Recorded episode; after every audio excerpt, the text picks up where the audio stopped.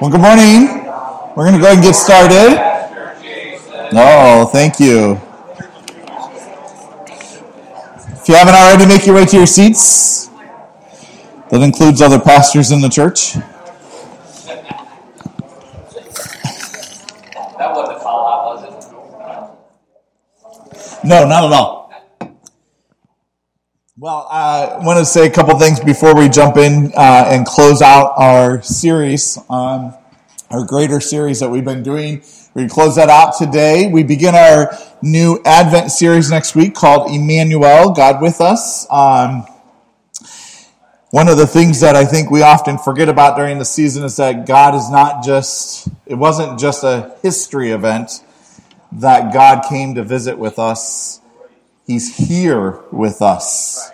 Emmanuel means God with us, not God was with us. And we forget that sometimes, and that changes everything. If you realize that God is with us, here I am preaching next week's sermon, but if we hear that God is with us instead of God was with us, it makes your life completely different. And it changes everything. So just want to encourage you to start coming next week, uh, or continue coming next week, not start coming next week, uh, but continue coming next week as we uh, jump into that series. If you have your Bibles, turn with me to the book of Haggai. We're going old school today. We're going Old Testament.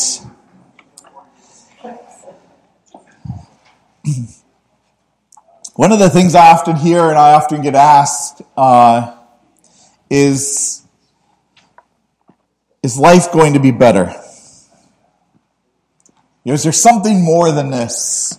Is there something greater than what we have right now? Is there something better than what's going on right now? And, and, you know, obviously as a Christian, we have the eternal hope and, and eternal understanding and belief and knowledge that we have eternity waiting for us.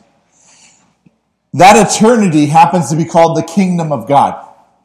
Now, if you don't understand the kingdom of God, I, I am all, listen, I'm, I'm jazzed up on the kingdom of God right now because I just spent a weekend at a, I spent a conference. I was at a conference on Thursday and Friday and, uh, all we spoke about was the kingdom of God. And, and as we were speaking about this, it's interesting to see that, you know, uh, that there's all of these verses, but one of the verses that we often use is Matthew chapter 3 verse 2 that says, repent for the kingdom of heaven has come near. You know, when you give yourself to Christ, when you accept Jesus Christ as your Savior, as your Lord and Savior, you receive salvation. That's true. But what else do you receive? You receive the kingdom of God. The kingdom of God is given to you. You are open up, and it says the kingdom of God are, are for those that understand or near or draw near to the kingdom of God. Jesus preached one time, repent for the kingdom of heaven has come near. And then he said, let the little children come to me and do not hinder them for the kingdom of heaven belongs to such as these. And then he also says, very truly, I tell you, no one can see the kingdom of God unless they are born again. Do you know what that means? That means that unless you are born again of Jesus Christ, you can't understand what the kingdom of God is all about. Do you know, uh, and I, I, this isn't the sermon I want to preach, but it's fresh in my mind. I got to share it. So, do you know, up until 1880s, the average statement that was made in the church wasn't about salvation. You could, you did not come into church and hear a message of salvation. Now, for those that think that, well, how did anyone win their way to Christ or how did they accept salvation? It wasn't about salvation. It was about growing the kingdom of God. Until 1880s, prior to 1880s, from the time that Jesus left until the 1880s, there was this uh, idea that in order to see God's will done on this earth, the kingdom of God had to grow. And by receiving salvation, you receive the kingdom of God. You understood what the kingdom of God that was. And so that you couldn't even grasp a hold of what the kingdom of God was unless you had salvation. And then in 1880s, what we did was, uh, what happened is churches and the message, the Christian message, began to remove the kingdom of God. And so it became all about salvation in Christ alone. And so what happens and the differences between those two are very simple and very easily to, uh, to not only misunderstand, but also to understand. If you remove the kingdom of God from the salvation message, what do you have? You have a narcissistic message that is all about me. I'm only trying to win my way to the eternity in heaven. So what that means? That means I can come down, I can say a prayer, I can bow on my knees, I can be at the altar, I can ask Jesus into my heart, and then I can leave this place and walk out those doors and not change a bit because I'm not affecting the kingdom of God. I'm only affecting me. I'm only changing me. Prior to the 1880s, and what I believe today that we have to get back to is understanding that your salvation is only the beginning of seeing the kingdom of God grow. You're entering and having your eyes open up and seeing this kingdom of God grow. And so therefore, when you receive salvation, you understand how important it is for the kingdom of God to grow, which means that you can't leave this doors with saying that I'm only going to worry about myself. No. What do you want to worry about? You got to worry about the whole kingdom of God. We have misplaced, I believe, in my heart of hearts, we have misplaced the salvation message for the kingdom message, and they work closely together. You cannot separate the two apart from each other. You cannot have the kingdom of God without salvation. You can't have salvation without the kingdom of God. They work together. You're going to hear more about that later. But as I was working through this weekend, I would begin to think about how this kingdom of God works with this greater message series and how we can go through all of these things. And I begin to think about the num- numerous times I've heard and had conversations with people just said, um, you know, and I have actually even said this. I, I just want to let you know that this is not something I just heard someone else say. This is something I have heard. I can't wait to get to heaven.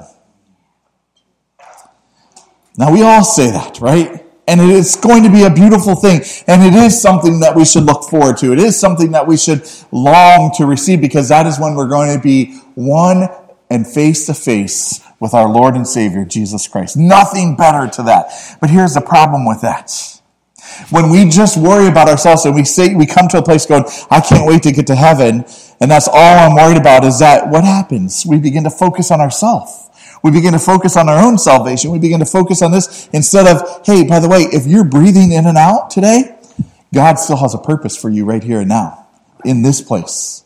And so don't let your focus get so far on what is yet to come or what is going to come that you forget about the here and now, right now in this place. See, sometimes we focus on the salvation of Christ so much so that we miss that God has a purpose for you and I here in this place. I don't care if you're newly born like Amelia and, and uh, Adeline or whether you're the oldest person in this church.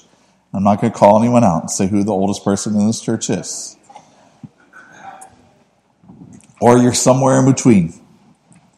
You have a purpose if you're here. If you understand salvation in Jesus Christ, if you have seen the kingdom of God because you have accepted this salvation, then you too have a purpose for being here. And we have to understand that our greater days are still yet to come. They're not the latter days, the days that have not been, or that have gone before. That, yes, listen, I was laughing because uh, this week I was doing some work around the house and around the yard and I started thinking to myself, man, I used to be able to do a lot of this stuff. You know, I used to be able to go mow the yard, do all the leaves, cut down a tree, do all of these things, get inside the house, clean the house, put everything away, get the house, the garage cleaned up, do all of these things, and still have energy at the end of the day. Now I get tired just thinking about it. And I started to think to myself, man, I miss the days when my body was a little bit younger and I could do all those things I used to do. Now my knees creak and it hurts when I sit down or hurts when I stand up or hurts when I walk. I mean, it's just, it's crazy, right? But I began to think about this idea that we have something greater. There's something greater than what we have and what we have. This isn't all that there is. I'm going to read this verse and then we'll jump back to the slide. Haggai chapter 2 verse 1 through 9 says, In the seventh month on the 21st day of the month, the word of the Lord came by the hand of Haggai the prophet. Speak down to Zerubbabel, the son of uh, Shealtiel, governor of Judah, and to the and to just uh, to Joshua. I stumbled on the easiest name of the whole entire verse. And to Joshua, the son of Jehozadak, the high priest, and all the remnant of the people, and say, who is left among you who saw this house in its former glory? How do you see it now? Is it not as nothing in your eyes? Yet be strong, O Zerubbabel, declare the Lord. Be strong, O Joshua, son of Jehozadak, the high priest. Be strong, all you people of the land, declares the Lord. Work, for I am with you, declares the Lord of hosts. According to the covenant that I made with you when you came out of Egypt, my spirit remains in your midst. Fear not, for thus says the Lord of hosts, yet once more in a little while I will shake the heavens and the earth and the sea and the dry land and I will shake the, all nations so that the treasures of all nations shall come in, and I will fill this house with glory, says the Lord of hosts. The silver is mine, and the gold is mine, declares the Lord of hosts. The latter glory of this house shall be greater than the former, says the Lord of hosts. And in this place I will give peace, declares the Lord of hosts. Let's pause there and pray. Father, we thank you for this most wonderful and amazing day that you give to us. The day that we again get to understand that we are here to worship you and to see your kingdom grow. Father, let us understand that you are calling us to kingdom business. You are calling us to things that we have no idea and no understanding to the great things that you have for us. Lord, this verse in Haggai says that the latter glory of this house shall be greater than the former. That the days to come will be better than the days that have already passed. And Lord, that prophetic word that was given to the temple of God, may it also be true to us today, Father.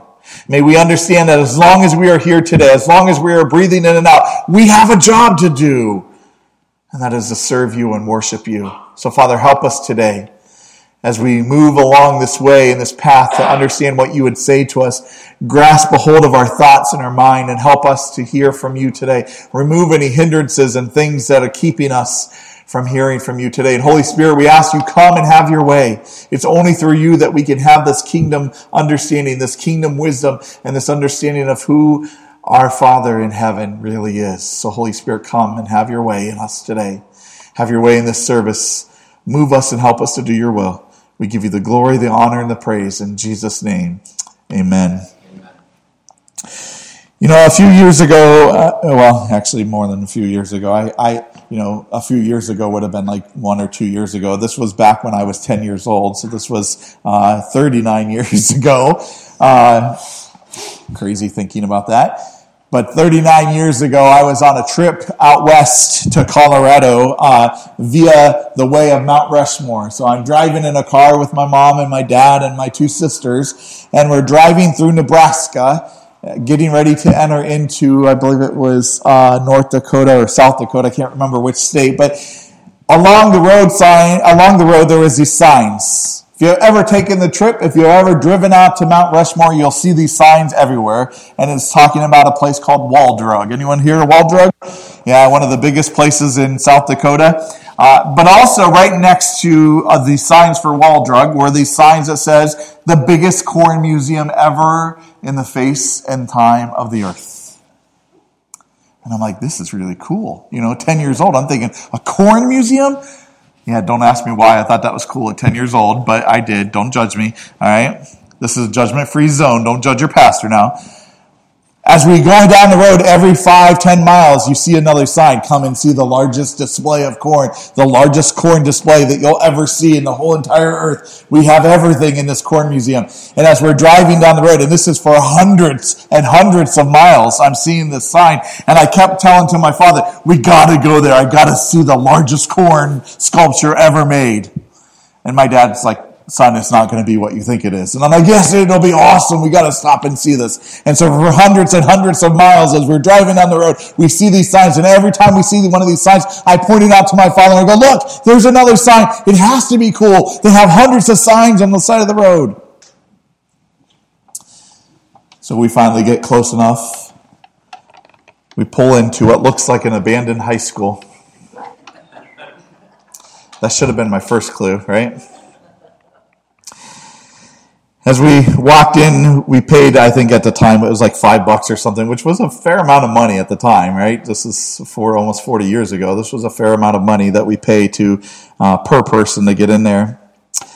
And as I walk into this old, uh, abandoned, what looked like an old abandoned school, I'm looking around and I'm like, where's the biggest monument, the biggest sculpture of corn ever made before? And the lady goes, calm down, son, you'll get to it. You got to go through the museum first. And I'm like, okay. And so we're walking through and she's trying to tell us all the different versions of corn and showing us these corn cobs and kernels and all of this stuff. And I don't care about any of this. All I want to see is this magnificent, beautiful sculpture of corn that's supposed to be the tallest ever. I'm thinking this has to be as big as the Eiffel Tower. It has to be huge. We walk into the gymnasium of the corn, and there stands on the wall a corn cob made out of corn kernels that goes from the floor to the bottom.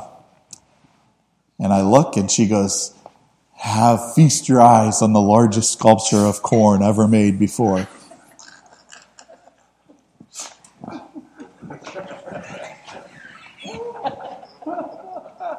That's it. That's it. That's what I said at 10 years old. I look at the lady and I'm like, that's it? And the lady's like, yeah, isn't it amazing? No, it's not amazing. My house is bigger than that. And she goes, but it's the biggest. Mu-. I said, that can't be the biggest kernel uh, or the biggest uh, sculpture of kernels of corn that's ever been made. I have silos in my home that are bigger, or in my neighborhood that are bigger than that. And she kept saying and just talking about how many kernels of corn it took to build this museum. And I stopped and I literally went to the side of the gymnasium and I sat down and I was in for the one of the biggest dis- disappointments of my life. Here, for hundreds of miles, I saw and read these signs of this great monument that I was supposed to see. I'd built it up inside of my heart and my mind to be something great. And when my eyes feast upon this skimpy little monument, all I could say was, is that all there is? There has to be something more than that. See, sometimes in life, when we, as we age, as we get older, we have this process of stopping and looking back at our life and saying, is that it? Is that all there is? We build up, listen, every child builds up Christmas Day, right? Every child can't wait until Christmas Day, can't wait to get to that day when we can rip open the presents and see what's there. And then when we get there at the end of the day, there is this little, oh, the day's over. Or as adults, we do this. As young adults, I should say, how many of us had look at 16 and we are waiting to, I can't wait until I get to 16 years old so I can go out and drive a car. And then when we get to 16 and we drive and your mom says, now you got to take your little sister or brother to the, to the school and you're like, that's it. That's all there is. I, I worked and, and worked myself up to 16 just so, so I could drive little Joey or little Johnny to school. I don't want to do that. We do this in our hearts and in our mind, and we build everything up. Well, humans have a way of building things up. We have a way of building all of these things up only to ask, is that all there is? See, what happens too often is that we reflect either on the glory or the bad of the past, and we don't look at what is yet to come. There's only one thing on this earth that will not disappoint us, that we will not ask, is that all there is? And that is the saving grace of Jesus Christ. When we see him eye to eye and we enter into heaven, that is the only thing that I believe we'll ever see on this face of this earth that will say, that is way more than I ever thought or ever could imagine it might be. The problem of this is, is that that is yet still to come. For every single person in this room, none of you have yet to meet Jesus Christ face to face in person because you're still breathing in and out on this earth. And thank God that you are. I'm happy that you're all still part of our congregation, that you're friends, and that we're here. One day we will all get to meet him. One day we'll get to, but right now, it's not that one day. And so we can't reflect on our past life. We can't reflect on the things that have happened in the past. We have to reflect on what God is doing in our life right now. See, it's oftentimes that we do look back on our past. We look back on our past as young people and say, it was much easier when my body was in shape and my bones didn't hurt and my joints didn't hurt. And yes, that is true. Or we look back and say the former days. I, listen, I remember back fondly when I was out of my mind and I asked Jay to preach a message. I'm kidding, Jay. No, you. no, but just to think about that, I, I, mean, listen, I remember fondly in the days when we first started. I remember the very, I, I, I remember, and uh, Doreen, I don't know if she remembers this, but I remember the very first phone call that we had that Doreen and I talked on the phone about the church. I remember the first days of when we planted Passion Community Church. I remember, unfortunately, pulling into Neomed with the trailer and unloading that whole entire trailer, and my son and my daughter and my wife and I setting up church, trying to do as quickly as we can to get everything set up. I remember those days. And I remember them fondly. But there's way more to what God wants to do in us here today than what He's ever done in the past. I remember the miracles of what God did in, in, in and through our church.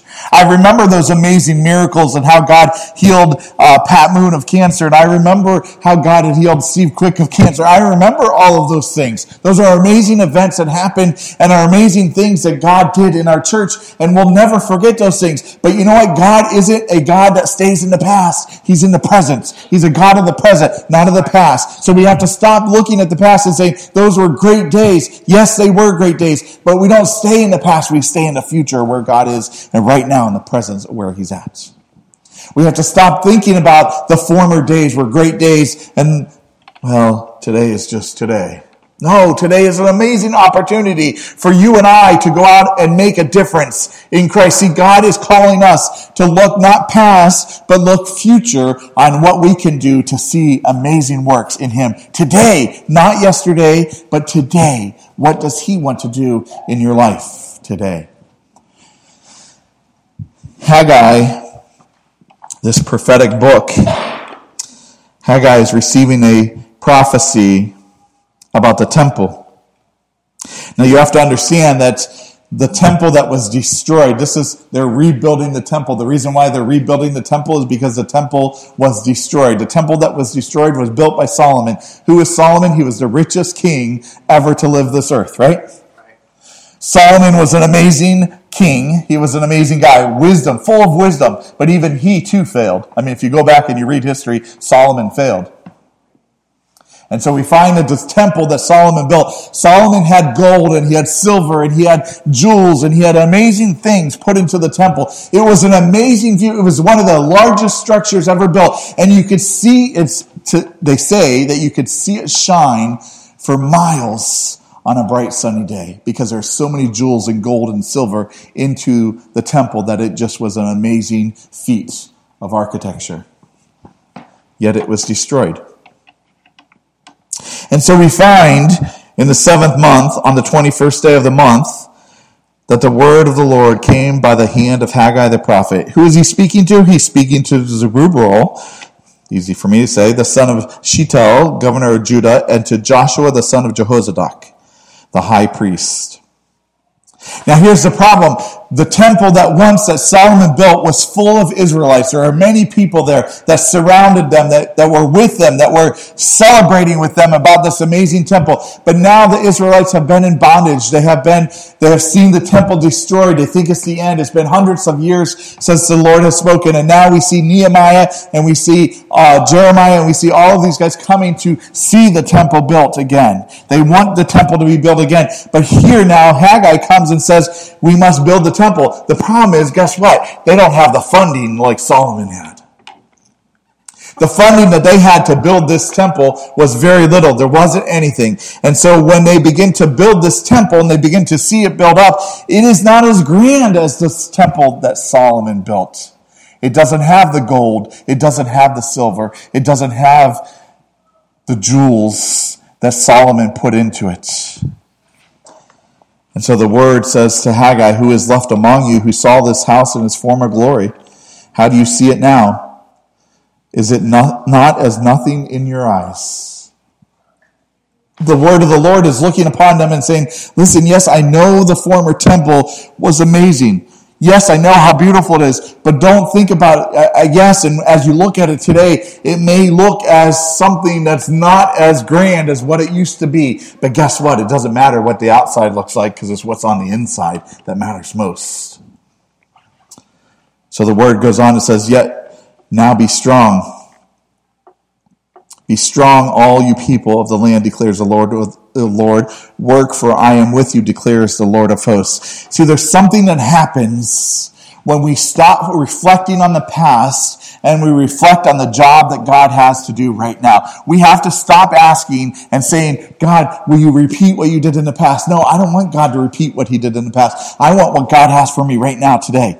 I want to see the miracles of what God has for me today. I've seen some amazing things in my life. Don't get me wrong. Some amazing miracles have happened and I've got to see those amazing things. But, and all of those are wonderful things. And I love sharing testimonies about those things. This past week at the conference, I got to share a testimony of my life and what I've been able to do and see and how God has worked in my life. And that has been wonderful. But you know what? I'm not living in the past. I'm living into today. So I expect God, I have an expectation. Let me say, let me say it that way. I have an expectation with God that He's going to do something amazing right here and right now, regardless of what it looks like. Regardless of where I am at, regardless of where any of you are all at, we are expecting and we come in expectation that God's going to do miracles in this place.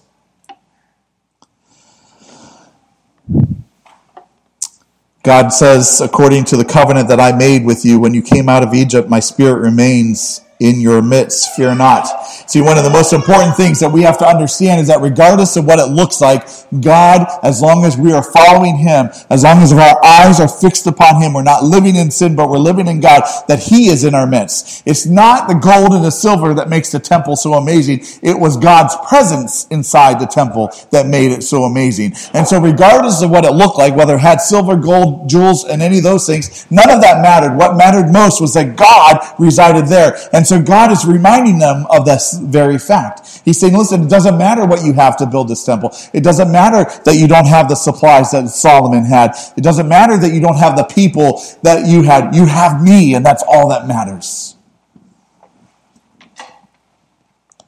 And then he goes on and says, Once more in a little while I will shake the heavens and the earth and the sea and the dry land and I will shake all nations so that the treasures of nations will come in and I will fill this house with glory, says the Lord of hosts. Do you understand what God is saying in this midst? He's saying, listen, you may not have what you need right now, but what I'm going to do is I'm going to shake the nations. I'm going to shake those that are scared and I'm going to shake them and I'm going to, I'm going, I'm going to sift out the, the, the, the, easy for me to say, the weeds and the tares I'm going to separate out and I'm going to bring into the midst of my temple exactly what I need, exactly what you need.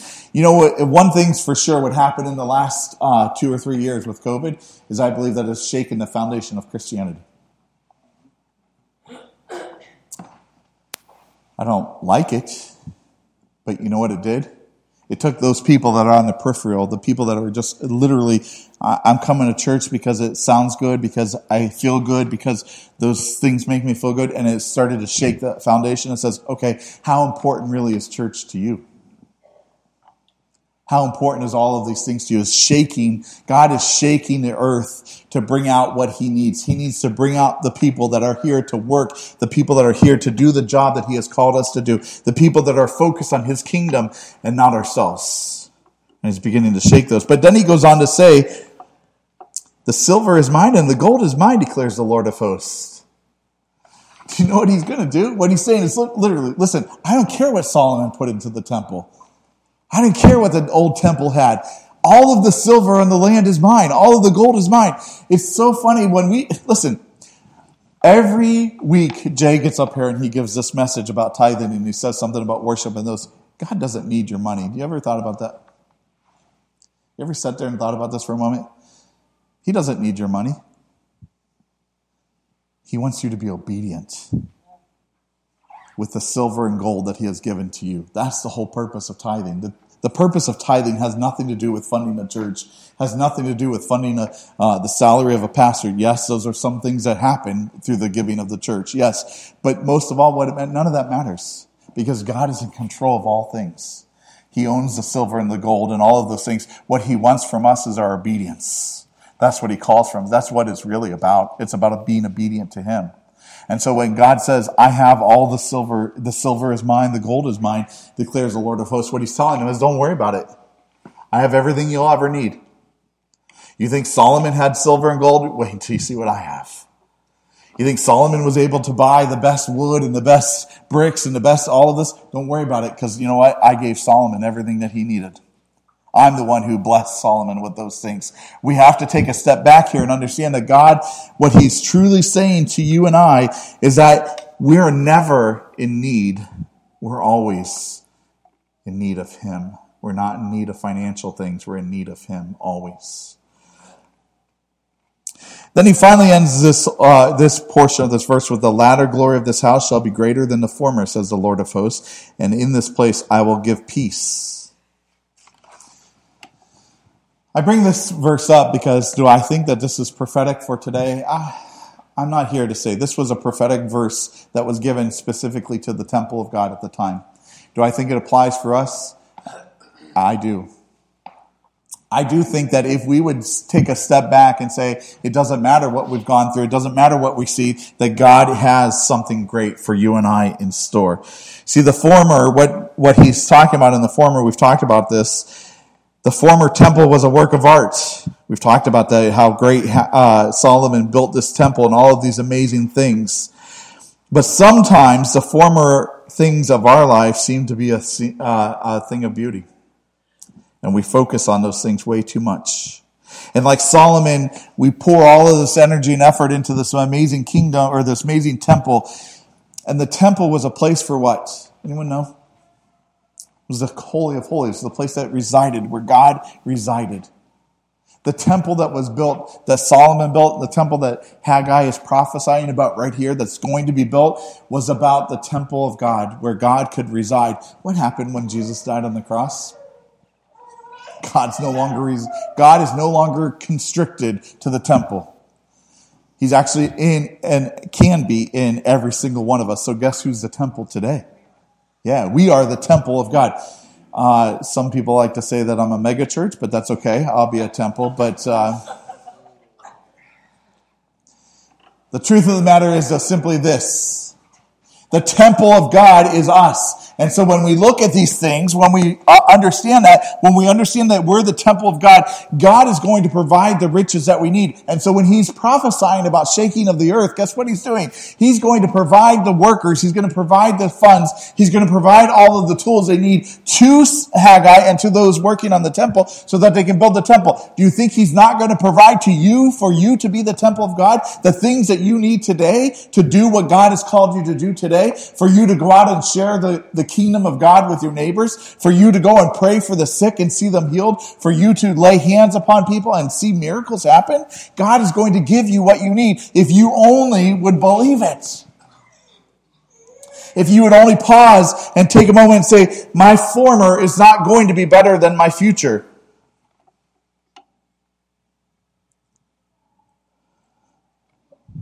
God wants to do amazing things in us. It's God that makes our futures bright, not our circumstances. You know, oftentimes we look at this and we, we think about, oh, my future is going to be bright because I have a great job or, you know, uh, I have wonderful children and I have all of these things and everything's going okay and everything's perfect and everything's falling in line and therefore it's going to be a great future because of those things. You know what? All of those things can be taken away just like that. We prayed for uh, Mike Booker in Calvary Chapel today because he's a good friend of mine. And at the conference, I was speaking to him, and uh, we spoke. We, we prayed for him a few uh, few weeks ago, maybe a month ago. His daughter, at the age of 24 years old, found out she had leukemia and died within six months. She had a uh, she had a one year old child and she had a four month old child. And they found out she had leukemia through her last uh, child. And I was talking to Mike about this, and he said, Jason, he goes, you know what? I had a beautiful, he has 15 kids, by the way. So, um, and I said, Mike, I said, 15 kids. How do you, how do you keep track of all of them? And he goes, I know where every single one is. I said, I bet you do He says, I know a dad. And he goes, and my heart hurts for every single one of them because of what happened to his Abby, he called her. Her name was Abby. And he goes, Jason, everything was perfect. One day, uh, you know, my church is going well, my family's going well, my relationship with my wife is going well. I'm seeing, I am, you know, my kids are, are having babies and I'm having all of these grandkids and everything's wonderful. And then in a blink of an eye, just like that, I find myself preaching at my daughter's funeral. And he goes, I thought my future days would be much better than my past days. But as I look at it now, now I got to figure out how to live my life without my daughter. Some of you have been in a very similar situation where you've lost a family member or lost a loved one or a child. And we have to look upon those things and so and say the time that we got to spend with our children and with those people, our loved ones, are wonderful things. But even because of that, the future is brighter. You know, one of the things that Mike said is that, and I, I and I, you know listen, I told him, I said, Mike, I don't know how, I don't know if I can understand completely what you're saying, but I do understand. What he said to me was that he said, as much as it hurt to stand up and, and speak at my uh, daughter's funeral, hundreds of people have come to know Christ because of her funeral and because of her life. Because of her husband and because of her and what she stood for. If it wasn't for her, there would be hundreds of people less in the kingdom of God than what there is today. And I looked at him and I said, You know, Mike, it's not the circumstances of our life today that we face but it's what God's doing in our life that's going to make our future bright. It's Him and our relationship with Him that matters most. And we spoke for a long time on this, but see, you have to understand that our life is not dictated by the circumstances we live in today. Our life is dictated by who Jesus Christ is in our lives. We can face any circumstances that come. We can face the wind that may blow. We can face the stumbling blocks that might be put in front of us if we are sure that our life in Jesus Christ is exactly where it needs to be. He's the one that makes our futures bright. He's the one that makes our past bright. He's the one that makes the future bright. He's the one that makes our present bright. But we have to walk with Him.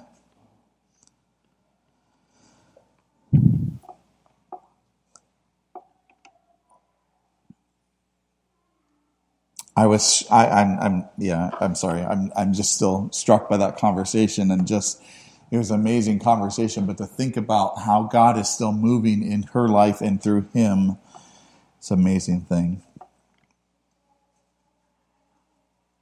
I was asked the other day if I fear the future.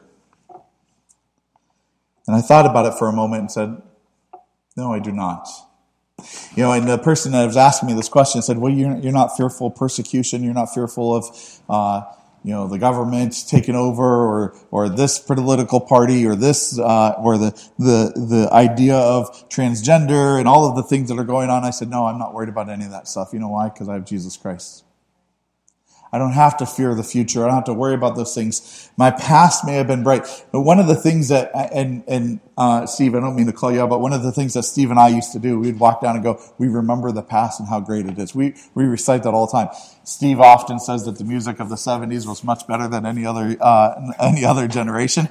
Um, I don't know if I agree with him 100% on that, though there is some good music in the 70s and 80s and 90s, Steve. But the idea of this is that it's not the past that means as much to us. When we look at that, we reflect on the past. It's what we're going to do moving forward. We have to stop living in the past and saying the past is, was much better. Listen, I, I am, you can ask Steve, I've said this a hundred times to him, man, the way the things that were in the past were way better. I love the, I didn't have to worry about, you know, when I was a kid, I went outside and I stayed outside from morning to night. Didn't have to worry about the computer. Didn't have to worry about Facebook. Didn't have to worry about Twitter. Didn't have to worry about what was going. Didn't have to worry about being uh, abducted or any of those things. I'd go outside and I'd stay outside until my mom would come out to the door and go, Jason, get in here. It's time for dinner. Today we can't do that in the world we live in. But does that make the past better than the future? No, it makes it different. Yes. But we have to stop living in the past and living in today and say, okay, how do I take what God has given? See, the gift that God has given every single one of us that are in this room is the gift of living in the present where we're at today. He has called each, he believes so much inside of every one of you in this room that he placed you perfectly in the time and table that you are in right here, right now to face what you're facing on this earth. It means that you have the skill sets, you have the abilities, you have all of the things to look and make your future as bright as the past ever was and ever could be. Your future could be even better.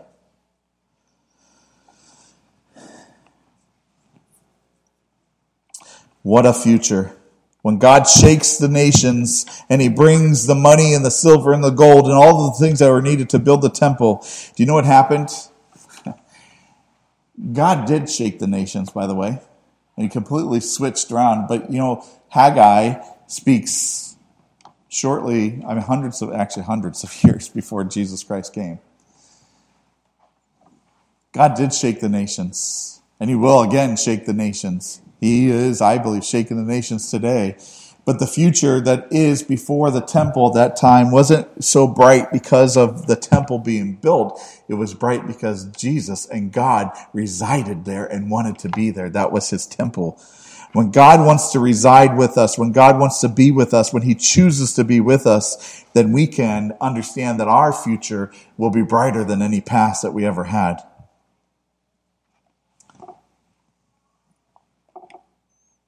Many gave up on a past during these days of what it was going to be. They looked for the riches of this world. They looked for the past. And instead of staying committed to God, they walked away from their faith. In the world we live in today, we are living in a very similar world where today many people are looking upon the past and they're beginning to find themselves fading away from God because they can't see God in the present. They can only see him and what has happened in the past. We got to stop looking at God in the past and look at God right now. We need to stop asking God to bless us with what has happened in the past and bless us with what he's doing right now and right here. Our prayer should not be, God, I want to, I want it to be like the way it was. God, I want it to be the way that you want it to be right here, right now, in this place. I want to receive what you have for me in this place. Today, the church isn't that much different. People have left and are leaving the church at an alarming rate. Do you know that? Barna says that uh, roughly they think in the last four years that somewhere close to 40 to 50 percent of the church in the United States has walked away from the church. 40 to 50 percent of church going individuals have walked away from the church. Barna also had a very interesting uh, had a very interesting uh, research where he said that uh, about 60, uh, I'm sorry, 60% of Americans still call themselves Christians. 60%. When Barna asked what it means to be a Christian, that means they understand who God is. Not whether he had a relationship. That was the answer that most people gave. They knew who God was. So that meant they had a relationship with Jesus. When he took the 60% of people that he pulled, he also asked, How many of you currently go to church? You know, 70% of those who call themselves Christians don't attend church today, according to Barna. Now, I can look at all of those things and I can look back and say, I remember the days when all you had to do was open the doors to church and people would come flocking in. I remember the days when you would, the pastor would stand up and say, guess what? We're doing a Thanksgiving outreach and everyone would show up. I hope I'm making you feel a little convicted about tomorrow. I remember the days when churches were full. You remember in 2001, September, uh, I think it was September, uh, it was like 14th or 15th, right after September 11th, 2001. Do you remember the churches that day? You remember going to church that day? There wasn't an empty seat in any church that I had ever gone in that day. And that lasted for all of about three weeks. Three weeks later, the churches were almost back to the way they were prior to that. Today, people are leaving the church at an alarming rate. But I believe God is still shaking the church. I believe He's shaking His people to separate the true believers from those who faith isn't. I believe that COVID, inflation, persecution has caused many people to ask this question. Is church really worth it? Is going to church worth it? And can I tell you right here and right now that God is still doing miracles in our midst? And yes, it's worth every second of every moment you ever spend.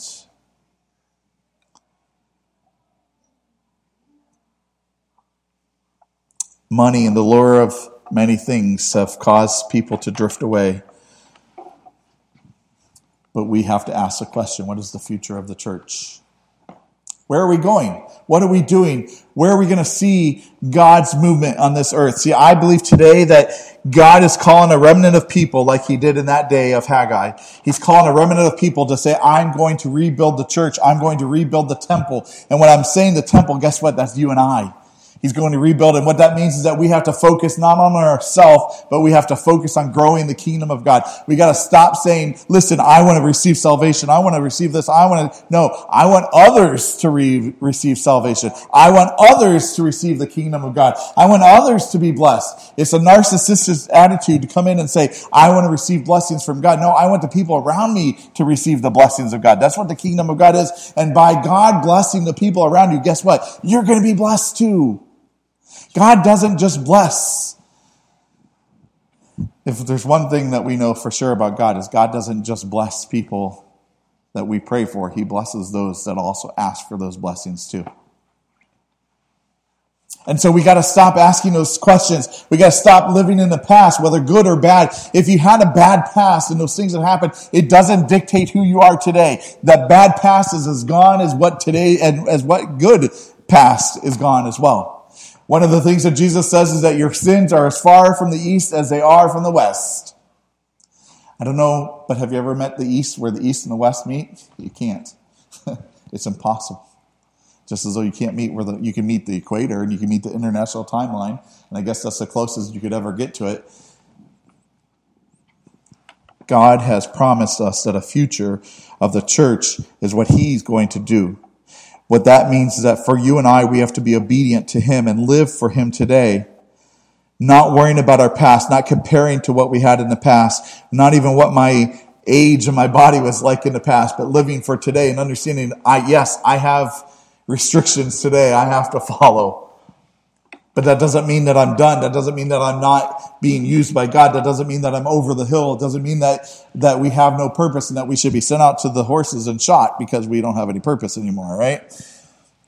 For those that don't understand that, that's what they used to do in old days when the horses didn't have any other purpose. Just an alarming thought, but that's what they did. We're not going to be put out the pasture.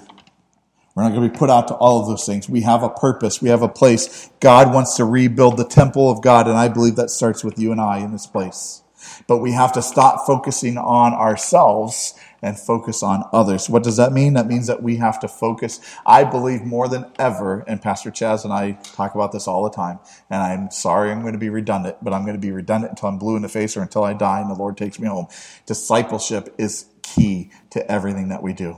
Why? Because those people who come and ask Jesus into their heart but never get discipled, what have we created? We've created a personality, a narcissist personality in that person because they've only focused on their salvation.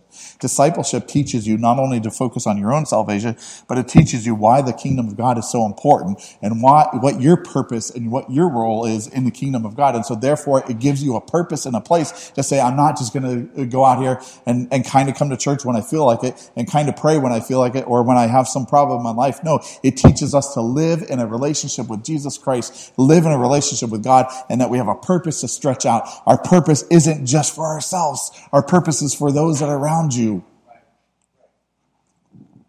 Just like the purpose of this church isn't just for all of us in this room. Our church will never grow. Our church will never be what God intended for us to be if we only focus on what's going on inside these this doors and inside this building right here.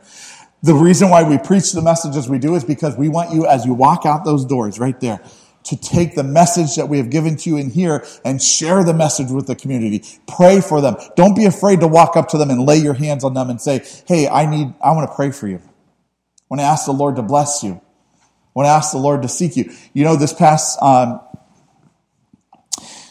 this past week, I was at Bridge Builders, and as I was walking across the school to receive the kids and to walk the kids across, uh, the lady that I was walking with was telling me about something that was going on in her life. And I said, Can I pray for you? And she said, Right here and right now? And I said, yeah, Absolutely, right here and right now. She goes, But we're going to be late to pick up the kids. I said, The school can wait a few minutes. And so we stopped right in the middle of Route 44, stopped traffic, and started. No, I'm kidding. We, we crossed 44 we stopped right there on the edge of 44 and I prayed for her. God is doing things in our lives if we just open our eyes. He's bringing them right to you. He's bringing these people at your bedside. He's bringing these people at your phone. He's bringing these people in your social media. He's bringing these people to you and your job and to your family that's going and crying out, I need to know what the kingdom of God looks like. And when we just don't do anything, guess what? When we focus on ourselves, we're doing a disservice to God. Will the worship team come, please? We need to stop living under the chains of the good or bad past that we have had and be set free to live in the present day of today's glory in Him. You are not defined by your past. The church was not defined by its past. We need to stop living under the chains of those past, whether good or bad, and start living under what God has for us. We have to stop believing that our best days have passed us. Our best days have not passed us. If you're here today and you're breathing in and out again, I will say this one more time. Your best days are still living today, right now, right here. I don't care how good your past was. I don't care how wonderful your past was. Your best days are right here and right now. Why? Because it's Jesus Christ that makes our days best. And the closer we get to Him, the better our days will be. You have an opportunity to have a blessed life in this place, right here, right now. All you have to do is grow closer to Him and continue to seek Him and to be obedient to Him. Will you stand with me, please?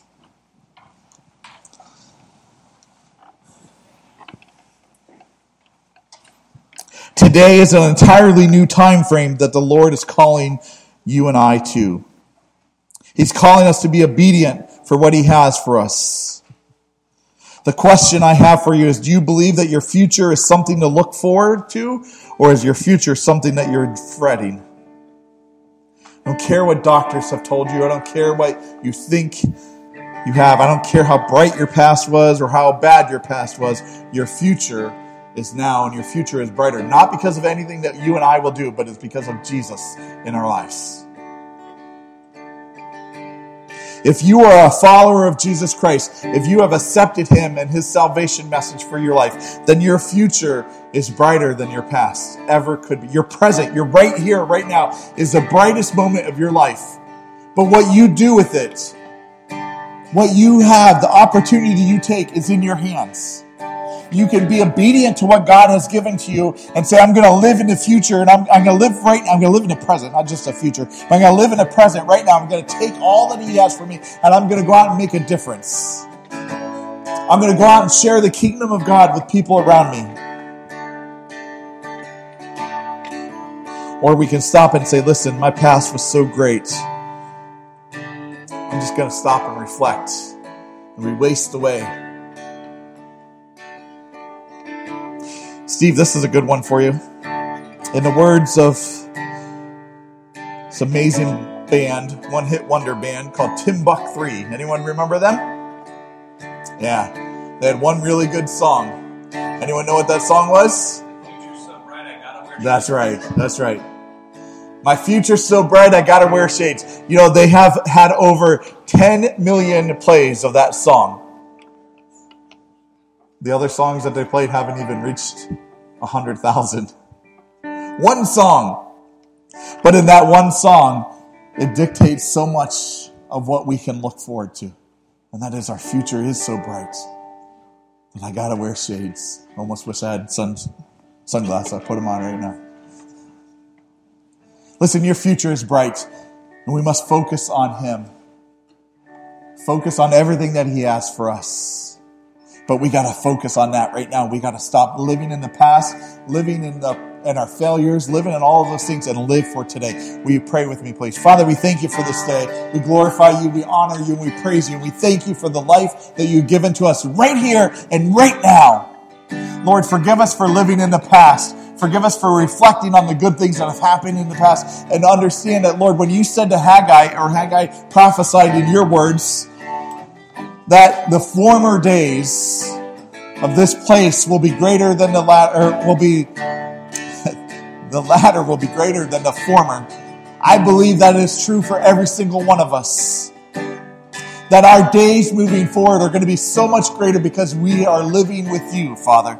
And so help us to reflect today on this very moment that we can live with you. And today, Lord, I pray that if there's someone here that's never given their life to Christ, that today could be that day. That they can see the kingdom of God for the first time, revealed to them of what the purpose and place that they have for them, that you have for them. It's as simple as saying, Lord, forgive me of my sins. Following what Romans 10, verse 9 says, I confess with my mouth that Jesus is Lord, and I believe in my heart that what he did on the cross was enough for me. By saying those words and having that faith, you have salvation, but it doesn't end there. So, whether you're at home watching online or you're here, understand that whether you're a Christian for five years, one moment, one day, five years, 10 years, 100 years, it doesn't matter. Your job is to be discipled so that you can disciple others and see the kingdom of God growing in this place. That is how our futures are bright. It's not by anything that we will do, it is by you, Father, in our lives. And so, Lord, help us today to do those things. Help us today to grasp a hold of that future that is so bright that we do have to wear shades. Lord, we thank you. We glorify you. We honor you. We praise you. We help you. We ask you, Lord, help us to focus on our latter days, our days to come, and how great they can be because you are in every single one of those. And as long as we stay obedient to you, we will live for you ever and ever, and we will be unbelievably surprised of how wonderful our life will be in you. We glorify you, Father. We honor you and we praise you now in Jesus' name. Amen. Let's worship together. I can only imagine what it will be like when I walk by your side. I can only imagine what my eyes will see when your face is before me. I can only imagine.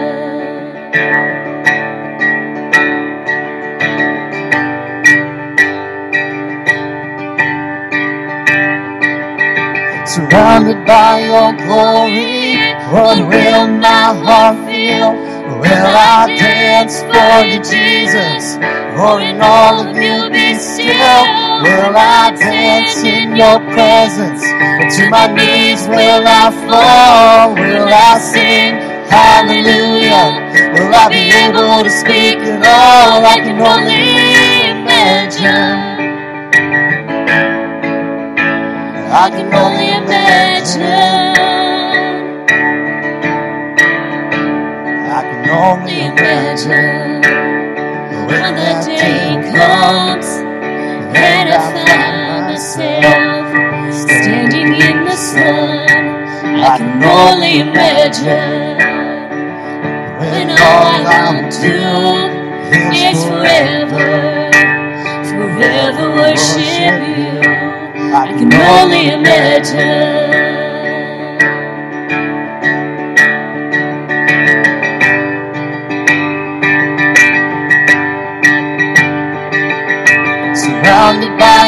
Glory, what will my heart feel? Will I dance for you, Jesus? Or in all you be still?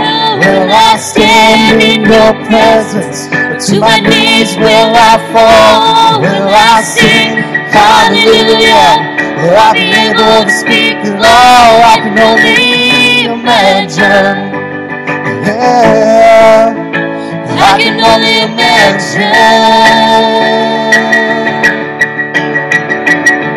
Surrounded by your glory, what will my heart feel? Will I dance for you, Jesus? Or in all of you still? Will I stand in your presence? Or to my knees will I fall? Will I sing hallelujah? Will I be able to speak at all? I can only imagine. I can only imagine. I can only imagine. only.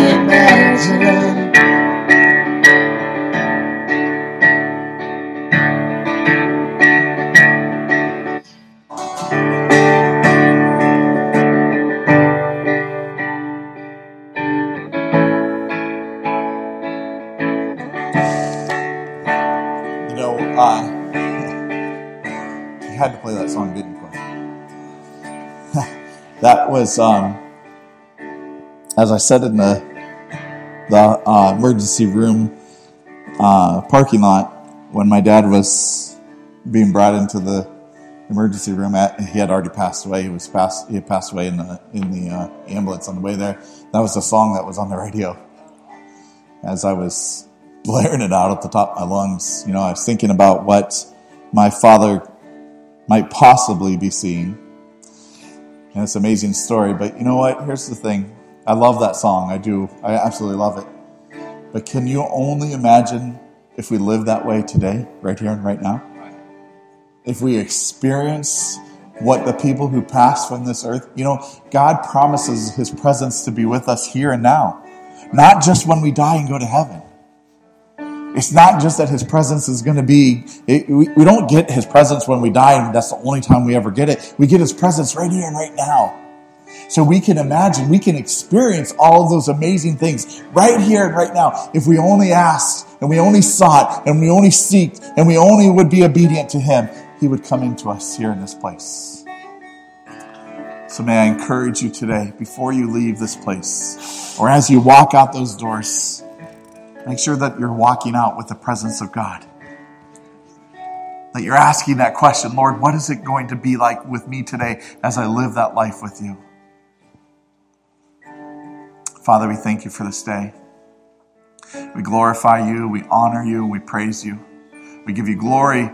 We give you all of these things, Father, because you call us to walk in you. And Lord, no man shall see the kingdom of God unless he has salvation in you, Father. So every single person here in this room who has given their life to you, who has a relationship with you, knows what the kingdom of God looks like and can walk in that kingdom of God as they leave this place. So help us today, Father, to walk in that kingdom presence.